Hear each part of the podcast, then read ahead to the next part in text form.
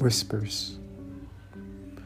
The dissonance of space and time in lonely forgotten parts of the world is brimming with madness. Half expecting carrots to turn alive while the moon is silent in its melancholy. It's as if one's ephemeral view of the world has resurfaced, albeit in flashbacks of the worst dreams and fantasies.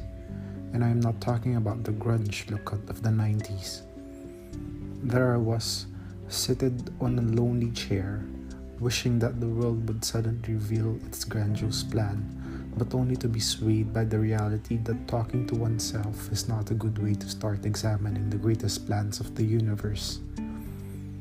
The universe whispered that in our insignificance lies the potential for greatness, but people easily cower back into their everyday mundane existence rather than embrace the potential for greatness.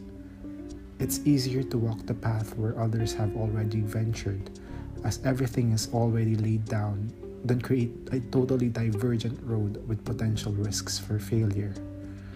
And in the rocking of my chair, I do what I do best ponder on thoughts that come and go, and doubts that surface and wither. It gives me something to do, but it does not really take me anywhere.